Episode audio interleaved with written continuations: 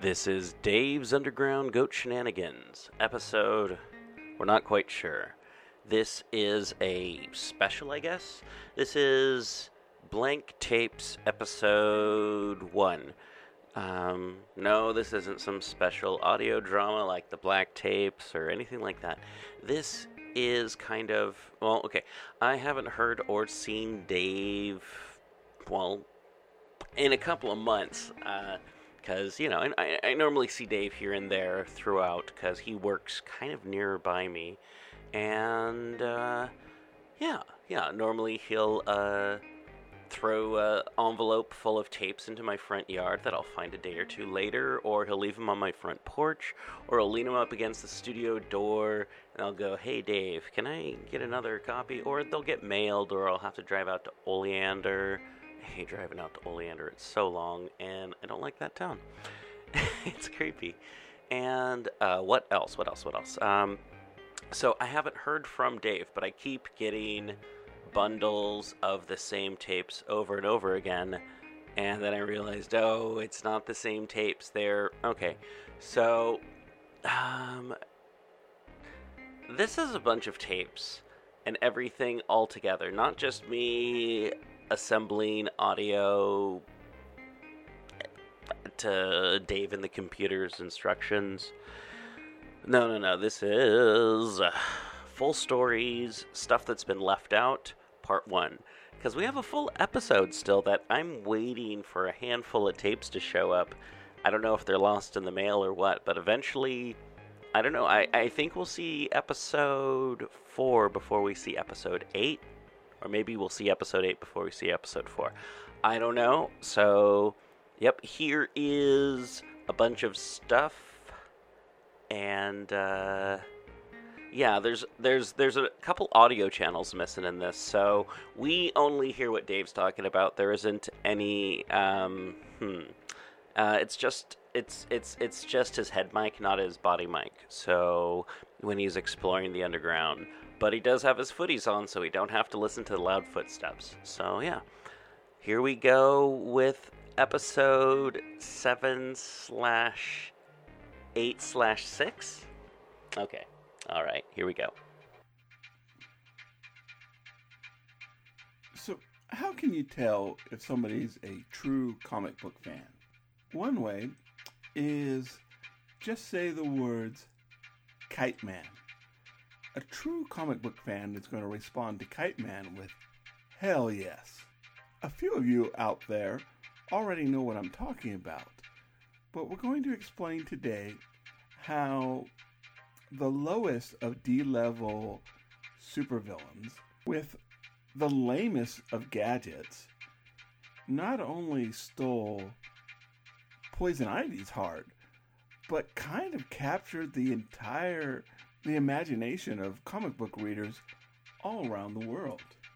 A lot of people were introduced to Kite Man by the uh, just brilliant animated Harley Quinn show. And he has become the fiance of Poison Ivy. Now, everybody watching the show knows that eventually Poison Ivy and Harley Quinn are going to get together in some way. And there's a lot of teases up to that. And we know that this just can't last. But it's fun to watch. So, those of you who are not familiar with DC Comics' lovable loser of, crime, he is a thief who flies around in this giant hang glider like kite. In the words of Poison Ivy, I think it's adorable that you think that kites is a superpower. So, like the majority of Batman villains, he's a human being. He does not have power or access to a magical amulet. He is just a guy a guy named Charlie Brown, but we'll talk more about that in a bit. So, Kite Man was created in 1960 by, of all people, Bill Finger. Now, Bill Finger basically, well, Bob Kane gets credit of creating Batman. And the reason why we think Bob Kane created Batman is DC put his name on the comic book cover. Said Batman as created by Bob Kane. And Bob Kane came up with the name, kind of came up with the idea, but Bill Finger made Batman Batman. He decided to go with the dark colors instead of almost this red and green, almost. Bob Kane had an almost Aquaman like costume. He was going to be a blonde with no mask. You know, he's just going to have his face out there like uh, Superman did. Uh, Bill Finger created uh, the um, the cowl, the the cape. Uh, he created. He came up with the idea that that Bruce Wayne would be rich to be able to support uh, what he did, and that he was driven to fight crime because, you know, witnessing the death of his parents. So, a lot of Batman was created by Bill Finger. So, Bill was this very, very creative person, but by 1960s, he was kind of writing in some of the villains. So Batman has some very strange villains, uh, from you know the Calendar Man to uh, Polka Dot Man, um, some really weird ones. And one of Finger's creation was, you know, Kite Man. So he shows up in the original volume of Batman, issue 133, where he basically has a kite. He has a gang and a kite, uh, and he uh, is stealing a ruby. And he's defeated when Batman takes one of his dragon kites, this huge giant dragon kite, uh, and chases him down and captures him. So his first appearance was in August 1960. And he doesn't show up. He gets, of course, arrested and he goes to jail. But he doesn't show up for another 19 years. In 1979, uh, Len Wein uses him as a uh, villain in a, a payroll heist. But he, he doesn't use a kite in this. He, he uses fireworks and um, and a hang glider. Now he doesn't show up for another seven years, and this time he doesn't fight Batman, but he goes up against Hawkman, Hawkgirl, and Zatanna, and we get he trying to get this MacGuffin, um, the Golden Eagle.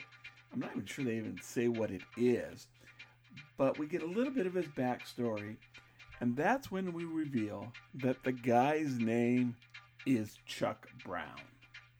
Now, this issue was actually written by uh, Tony Isabella. And Tony was in on the joke the whole time. So the the name of the uh, the story is the benefit for the benefit of Mr. Kite, which is a, a Beatles song off of their uh, Sergeant Pepper's Lonely Hearts Band uh, album. And um, the name Charlie Brown is a tribute because Tony Isabella loved peanuts. And in the end of this issue, Kite Man crashes into a tree and says, Rats, just like Charlie Brown says in Peanuts when his kite gets eaten by a tree, you know, the kite eating tree. So for a while, Kite Man just sort of he drifts into obscurity, but he shows up in any type of where they needed a lot of villains. So if there's a group of villains in the background at a bar or something like that, you know, they throw Kite Man in the background. And so there's even a, a country of villains called Zandia that goes and competes in the Olympic. And Kite Man is on their Olympic team. Apparently, they're kite flying team, so we're not really sure if, you know, in the Bat universe of the DCU, if, you know, kite flying is an Olympic sport, but apparently it is. again, it's more like a a hang glider kite, so maybe kite hang gliding is a sport in the DCU. So, in the 2000s, um, DC goes through a lot of just universe altering, changing retcons, and and that's really what they are. They're, I mean, there may be an excuse that Flash ran so fast or something, but they're retcons. And you know, there's uh, the 52, DC 52, the new 52, Rebirth, Midlife Crisis. I'm not going to even pretend to un- say I understand that part of DC. I, I really don't. It gets really confusing to me when they make all these changes. And what's really a short period of time for something that had a pretty long continuity. But in all these changes, there's a couple of stories about what happened to Kite Man. Now, one of them comes from the most unreliable of narrators, the Joker, in which he says that uh, Deathstroke, the Terminator, you know, kicked him off a, a roof of a high rise without his kite. And then there's another version where he is literally, Kite Man is literally cannibalized by Bruno Mannheim. So, Kite Man at this part of the retconning of DC gets no love and or respect.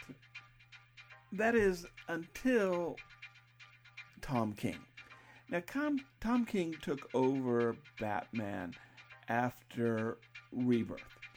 And in 2016, in Batman 6, uh, he reintroduces. So he's over this big, giant, tall mansion in, in Gotham City. He's on a hang glider and he flies it right into this window. And then the hang glider disappears. He lands in the room, runs across to the next window, grabs this rich woman's pearls, jumps out the other window, pops open his hang glider, and flies away. Now, that's when Tom King added the favorite, uh, the famous catchphrase. Uh, basically, there wasn't enough dialogue, so DC said, "Well, you have to put something there," and Tom didn't know what to say. So, flying away, and this was an introduction the character hadn't been seen in, in decades. Uh, he had him say, Kite Man, hell yeah.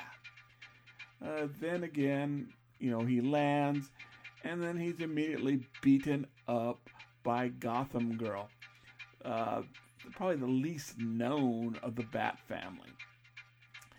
And that's sort of Tom's sort of MO for a while using Kite Man is when he needs something to sort of make it a little bit less tense, add a little levity. He has Kite Man fly in and get beaten up. Uh, Kite Man is going to have his bottom handed to him more than any sort of comic book character, more than anyone next, except for possibly you know Krillin and uh, Dragon Ball Z. He, he becomes a joke, but he becomes a winking joke. You know, uh, King gets that this is absurd, and that the guy keeps trying. He becomes this lovable loser of crime. That is until King writes the arc, The War of Jokes and Riddles. Uh, the War of Joke and Riddles is basically bookended. It takes place years and years in the past, uh, where it's basically pillow talk between Batman and Catwoman. And they are in bed, and Batman has to reveal this, or Bruce really has to reveal to, to Selina something that he really regretted. And so it's supposed to be the second year that he is Batman, and he's telling her this story in which Riddler and Joker decide that they're going to have an all-out war on who's the funniest. You know, who has this claim to to humor related crimes. And in this, he tells them about what happened to poor Chucky Brown. So he was basically a loser who had one talent, and it was that he understood innately aerodynamics. And so he's this loser, he's divorced, um, no one really likes him but his kid, and he gets caught up in, in the Gotham criminal circles because he's trying to make Joker's Joker mobile faster by, by adjusting, you know, drag and the aerodynamics. And he gets caught in this up in this terrible war. And he's used by Batman. He is used by Joker. And he is used by Riddler. And like I said, he the only thing, the only positive thing in, in Charles Brown Sr.'s life is, is his seven year old son. And his son is killed by the Riddler who poisons his, kite string. Now, there's a, a trope out there called the Batman Gambit. And that's where you basically know the psych- psychological makeup of your enemy so well that you you you go them into a, a situation and you know how they're going to react because you know them so well. The cl- it's named after Batman, and the classic example is when he gets caught and almost killed by Harley Quinn. He tricks her by saying, "Well, aren't you going to show this to the Joker? He won't believe you." And then when Sh- Joker shows up, he beats Harley Quinn up and lets Batman go because Batman knew Joker won't let anyone else but him capture and, and kill uh, Batman. And so Batman escapes. So that's the Batman gambit. And in this, Riddler out Batman gambits everybody, including Batman. Batman is driven to the point where he tries to kill Riddler. And Riddler's life is saved by the Joker because if anybody's going to break Batman and make him break his moral code, it's going to be Joker. It's not going to be Riddler. But in this, so Riddler kills, you know, Kite Man's son, not because he betrayed him, but he he set this in motion because he just knew that Charlie Brown was the weak link that was going to be used by Batman and by Joker, and that he was going to set this in motion and punish him before he did anything. He just knew Charlie Brown so well. He just knew. But in a way, though, and I'm not completely spoiling this, but at the end, Riddler is sort of hoisted by, you know, by Kite King's petard. Um, he fails and he loses this mob war because of the actions of Kite King. And it's the death of this innocent seven year old boy that drives Batman to the point where he is almost willing to break his, his no killing rule. This story really humanizes Kite Man. In fact, it's very hard for me to call him Kite Man. I, he's such a human character. I have to call him, you know, Chuck Brown or Charles Brown because it's more of about the human being than this sort of macho uh, guy flying a kite keeps getting beaten up. In fact, we even learned that the reason why he's, you know, says kite man, hell yeah, is because, you know, that was sort of, you know, his son, you want to go fly kite, you know, hell yeah. And, and he goes, no, you don't swear. And, you know, it's, it's sort of a tribute to his son. Uh, so it humanizes not only Kite Man, it, it, it humanized, you know, his motto.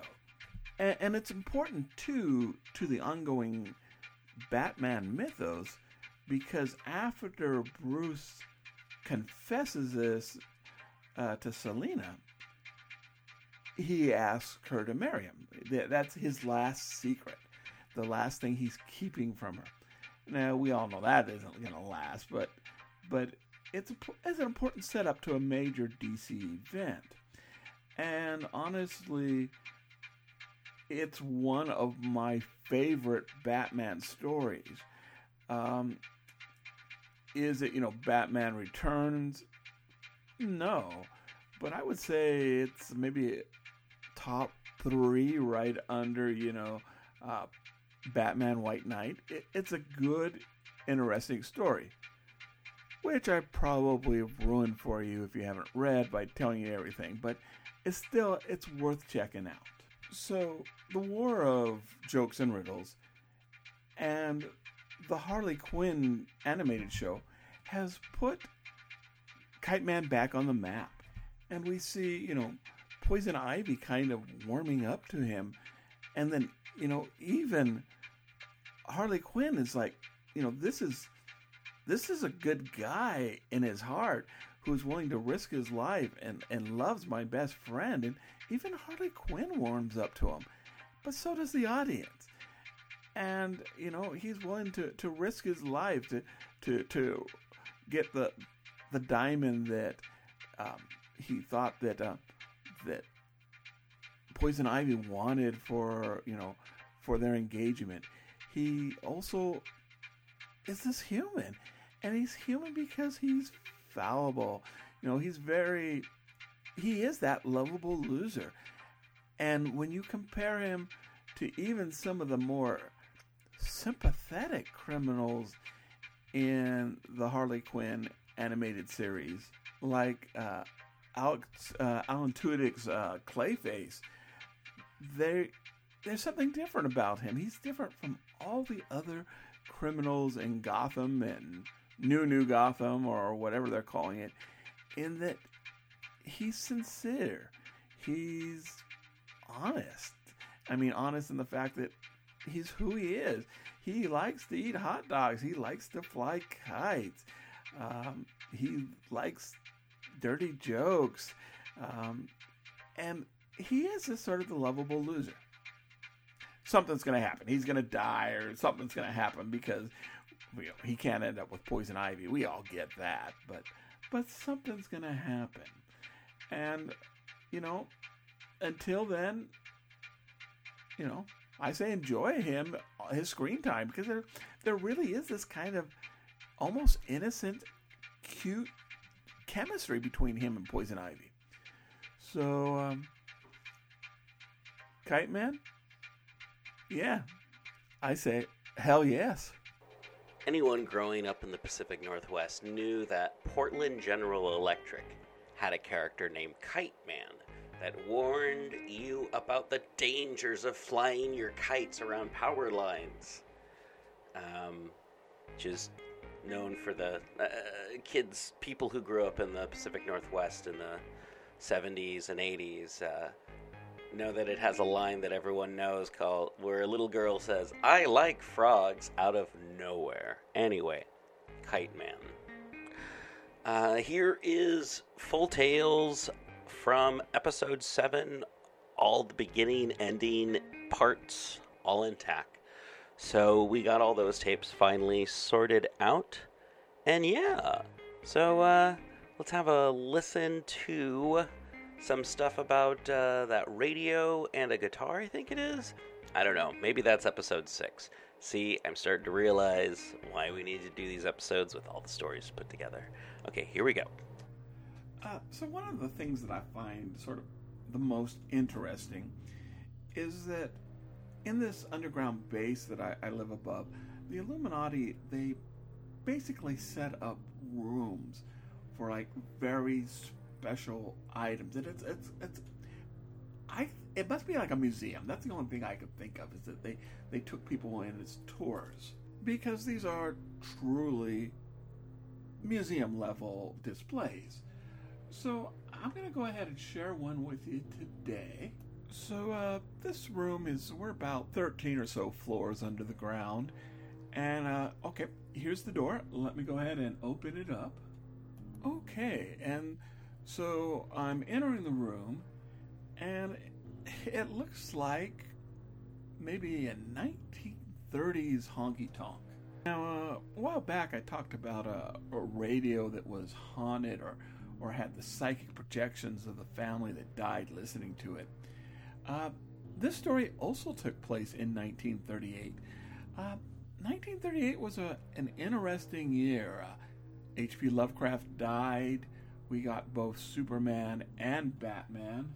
L. Ron Hubbard had a, a near death experience that uh, put him on writing a, a story called Excalibur. Uh, of course, it was Orson Welles' War of the Worlds.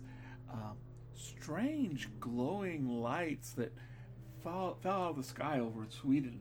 Uh, some people say even destroyed homes. So a lot of weird things happened in 1938, including this story. And, and again, you're not going to find this story anywhere else because the Illuminati did everything they could to keep this one under wraps. But I'm going to tell you the uh, story of Diana Morningstar's guitar. Now, what's important to remember is uh, Diana Morningstar, like most people in this story, was born in 1911 so Diana and many of the people in this story uh, are 27 years old, and this is going to be an important factor later on uh, as we explore this story. But uh, let's explore this room for a bit. So there's an old jukebox there, and above it we see some black and white photographs of famous African American blues singer. Here's one of uh, Sonny Boy Wilson, uh, Leadbelly, Robert Johnson. Now, here's one though uh, you probably wouldn't recognize. I didn't hear know of him before this. Uh, Jacko Hill. Now, Jacko, he he was a a blues man uh, from from Mississippi of some talent, but he didn't get the fame that the others got, probably because of his death. But he's going to be key to this story. And then there's other pictures, color pictures from much past 1938 uh, of famous musicians. Uh, Kurt Cobain, uh, Amy Winehouse, Mama Cass, the Jimmies, Hendrix, and Morrison. Then there's a, a bar up here next to uh, the wall. It's got a, a Confederate flag and a mirror behind it. And on the bar a bunch of uh, empty bottles that you would have seen, whiskey bottles or whatever, different types of alcohol you would have seen in 1938. Uh, there's a, a jukebox here. I think that they just put that one there for, you know, effect because it, it looks to me like a 50s jukebox. But, you know, even the Illuminati doesn't get everything right all the time, but they're, they're setting the scene. And then here on this pillar is a guitar. It's an acoustic guitar. It's made out of wood. Uh, strings appear to be metal. Um, looks handmade. Not bad, but it looks handmade. And then burned into the wood are the initials DM and below it the number 27. Then on this pillar we have in a leather folder the Illuminati case notes on on the history of Diana Moonstar's guitar. Now uh, we open it up, and you know there's this type file, but the first thing you see is this picture of this striking woman. Uh, looks like she has Native American features. Uh, she's wearing a 1930s, you know, man suit with a fedora. In fact, if anything, the fact that she's wearing masculine clothing makes her look more feminine to me. And she has really sad eyes. And on the corner is scratched in the name of the artist, uh, Jim Morrison, and it's dated July 3rd, 1971. Now, those of you that are fans of the Doors, uh, Jim Morrison, the, the lead singer, that's the day he died. So, what does this picture have to do with this guitar? Let me tell you. Well, we've got to go back to Philadelphia, Mississippi, 1938. And Jack Hill, like I said, was a, an African American um, blues singer. You know, on Depression era, era America, he um, got by, you know, uh, playing guitar, you know, uh, picked a little cotton, you know, worked, you know, construction, anything he could to get by and living. But you know, his main thing was, um, was was blues, and he loved the guitar, and he loved blues. In fact, he actually quit cotton picking because it damaged his fingers. He didn't want to hurt his fingers, so, he couldn't play play music. And he made a living off of it, you know, as much as you know any you know person made in the South during the Depression. It, it, it was a tough time, but he loved the blues. He loved the music. He loved the guitar. Only thing in the world he loved more than than making music was Diana Moonstar. Now Diana was 27, and so just so happened uh, was Jacko. Now, she was from Philadelphia, Mississippi, and she was of mixed ancestry. Uh, she was Caucasian, but she was also half um, Choctaw Indian, uh, Native American. And she fell madly in love with this blues singer. And, and the feeling was mutual, you know you know the, the, the stereotype you know of, of uh, uh, blues singers you know have a lot of women uh, or you know Robert Johnson you know dated a lot of married women. But no Jacko was very faithful as near as we can tell as all the records tell uh, to Diana and she was faithful to him. Now I didn't find a record or the Illuminati didn't find a record when they researched this that they had been married. But you know that really didn't mean much. Uh, Preacher probably would have cost money, and they were both kind of bohemian spirits that not really religious, so there was no real reason for them to get to get married. But it didn't mean that they weren't deeply, deeply, passionately in love. And Diana Moonstar was a pretty woman, uh, and you know, so was so was Jacko. He was a handsome man, but Diana's looks got her the attention of one of the you know county deputy sheriffs. And she rejected him. She was madly in love with jacko and everyone knew it. So the sheriff and his buddies are going to take this out on jacko.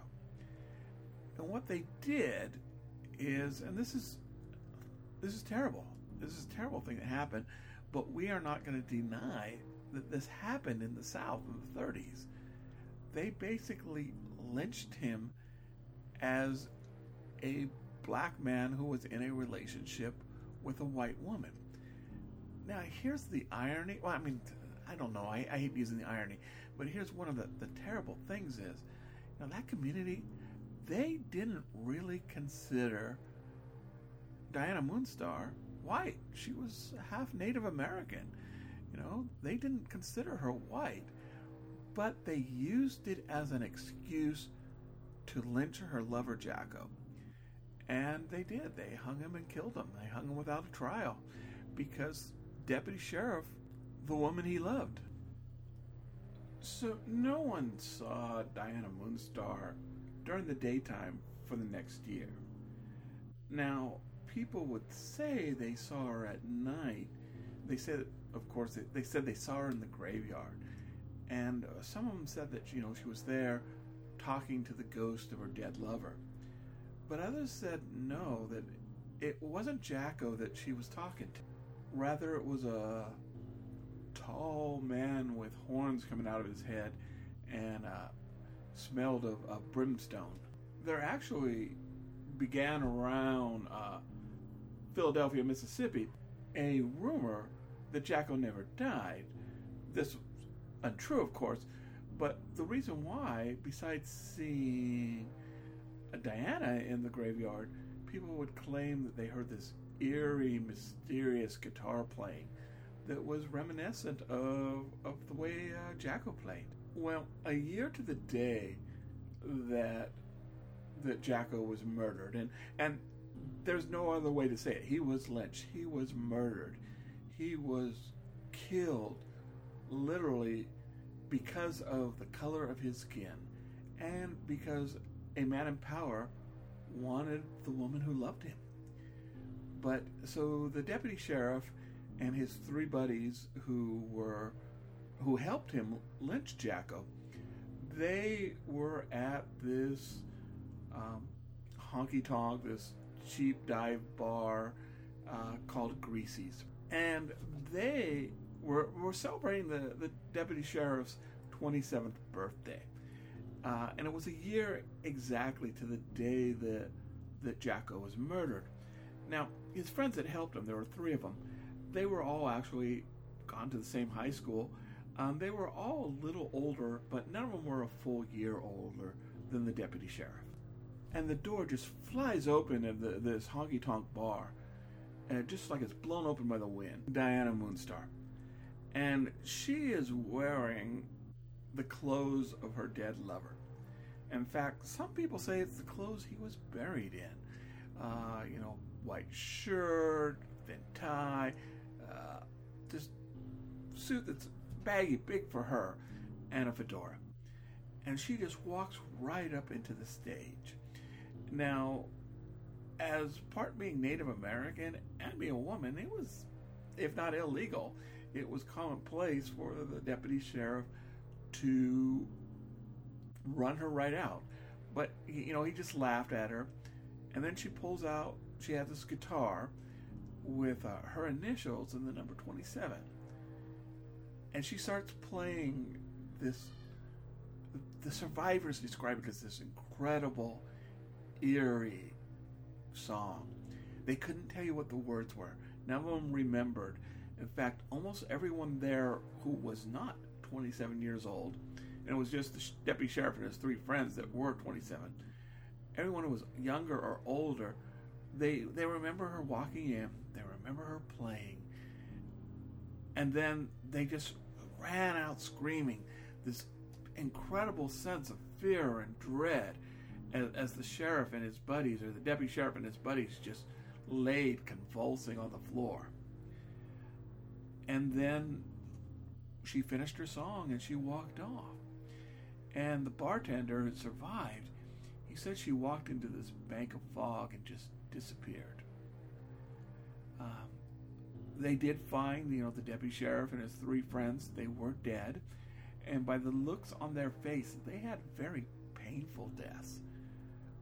But the coroner could not find out. They even took it to Jackson. They took the bodies to Jackson to have a, another coroner, a more experienced coroner, look at the bodies, and he could not find a reason that they had died.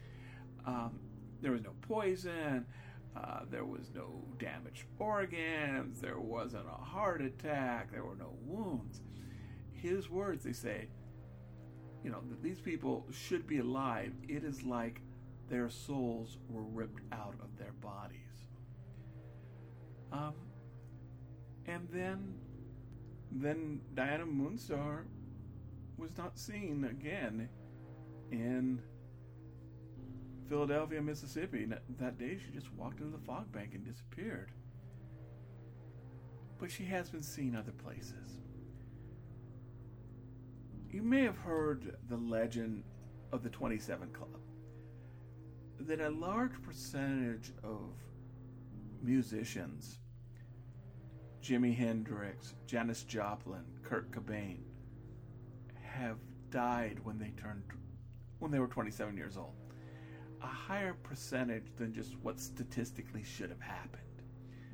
And some say, well, that's, you know, that's because they get rich around 25, 26 and, you know, buy fancy cars, fast cars, drugs. And there might be something to it. But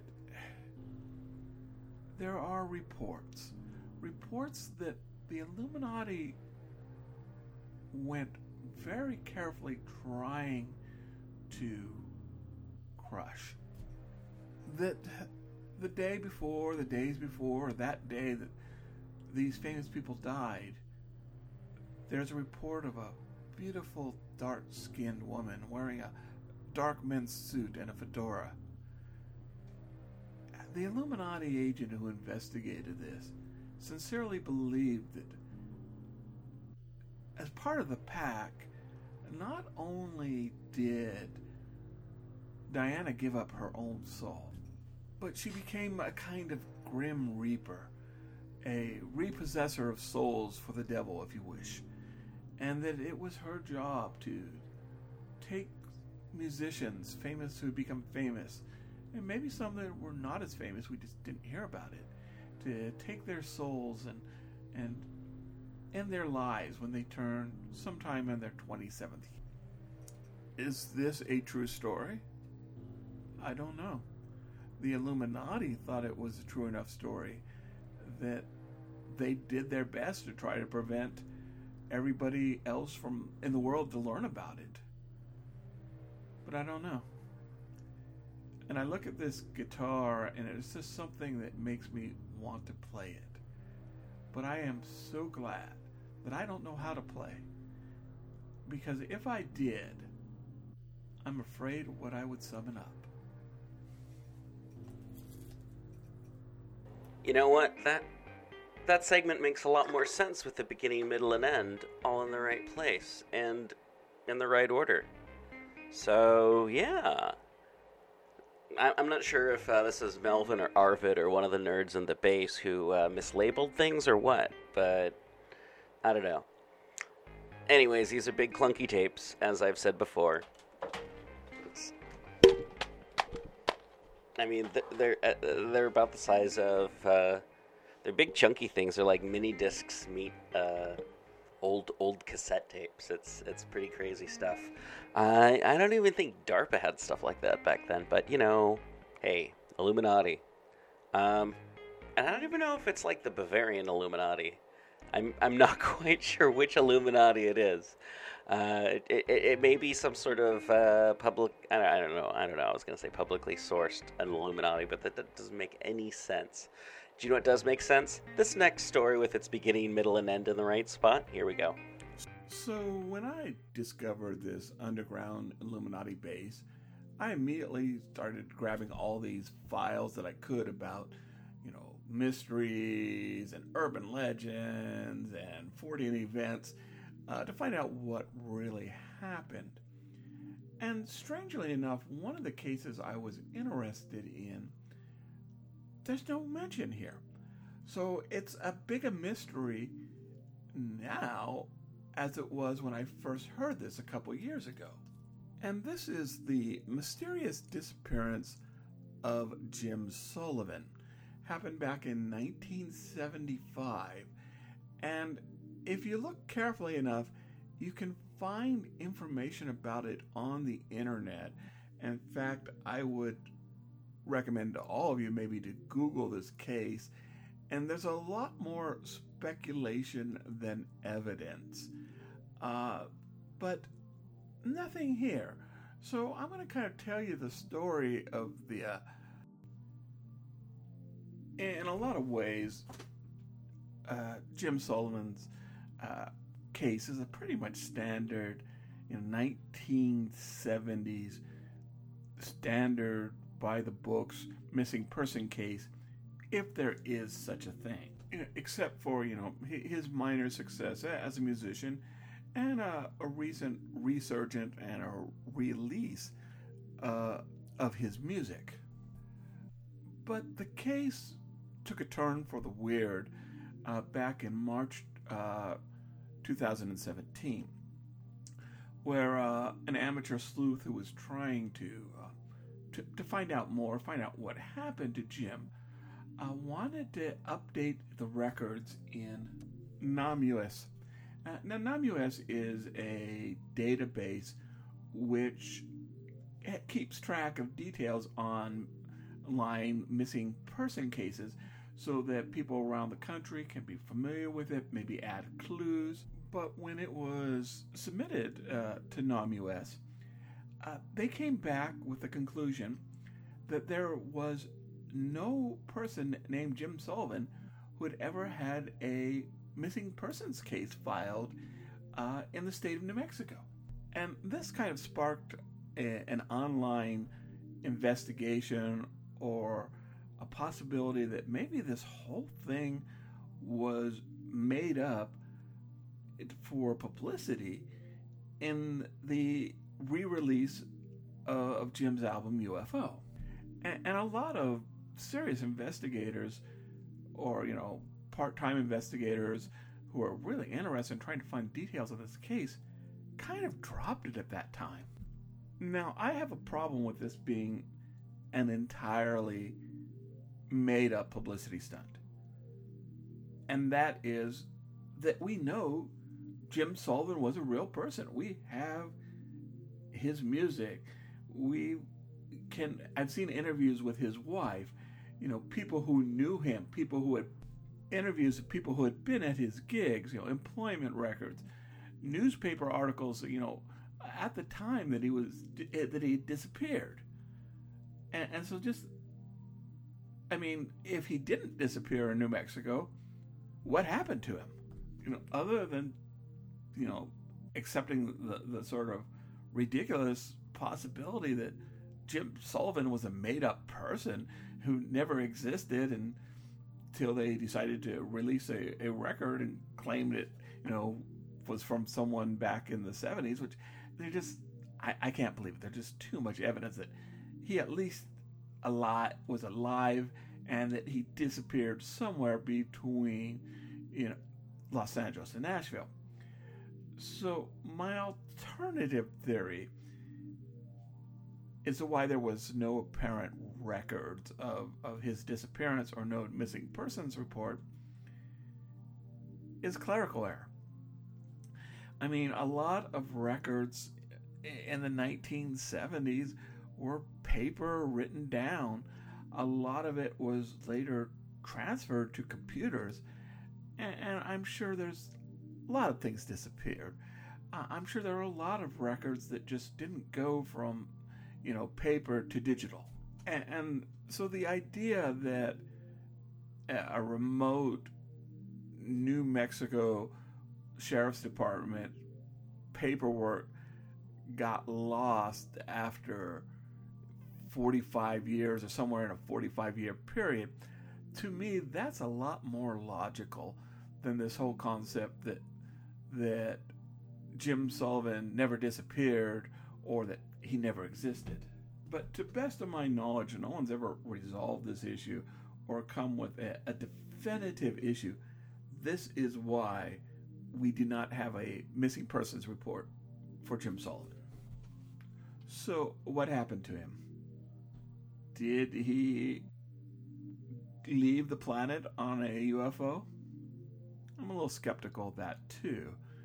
Um, but what I do know is that a man who who wanted so much to be famous for his music and who came so close is now basically remembered because he disappeared. Not for the reason he wanted to be, which was the music he loved so much. Hey, is this an episode you love so much? Let people know. Tell people about it. Be like, hey, check out Dave's Underground Goat Shenanigans. I know it's a goofy name, but it's a fun podcast. Dave talks about cool stuff. Anyway, so yeah, that's it for now, you guys.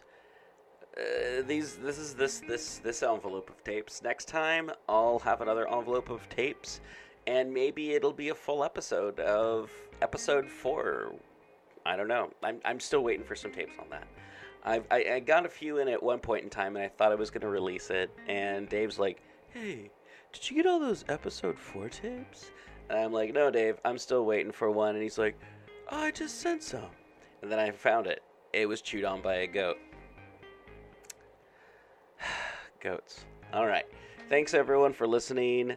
Uh, sometime soon there should be a new episode with all of its parts together at last. All right. Kite Man.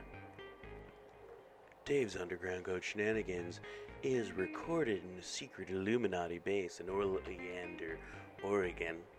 and edited and produced in Portland, Oregon, in Badger's Drift Studios in glorious Portland, Oregon. If you would like to help the show, or comments, or anything like that, go to the internet and complain. The internet is where you complain. Just start typing and being like, I don't like your podcast. You talk about this too much and you don't talk about this enough at all. And what about my political agenda? How come you've offended me? And hit send, and it'll go to the right people. For people who want to actually talk to me and Dave about specific things, you can go to Dave's Corner of the Universe. Just Google that, you'll find it. Or just Google or search or whatever you want to do pgttcm.com. That's my production company. And there's contacts there. And uh, hey, if you're talking about spell books and stuff like that, I don't know what you're talking about. People talk about stuff, and I don't know what they're talking about. If you want to know how much a Call of Cthulhu third edition book that you have, we don't know. We, we're, you know, you should probably talk to someone else. If you have questions about raising goats, hmm, role playing games, comic books, literature, gothic literature, horror, uh, spookily dookily things, weird mysteries, and things like that, Dave and I can help you out. Heck, maybe me and Dave should open up some sort of paranormal investigation where Dave's like, I think it's ghosts. And I'll be like, it's all hogwash. Anyway. And before we leave, I'd like to say one last thing. Alexa, subscribe on Spotify to Black Clock Audio Tales. Alexa, play Fleetwood Mac Radio on Spotify, full volume. Thank you and enjoy.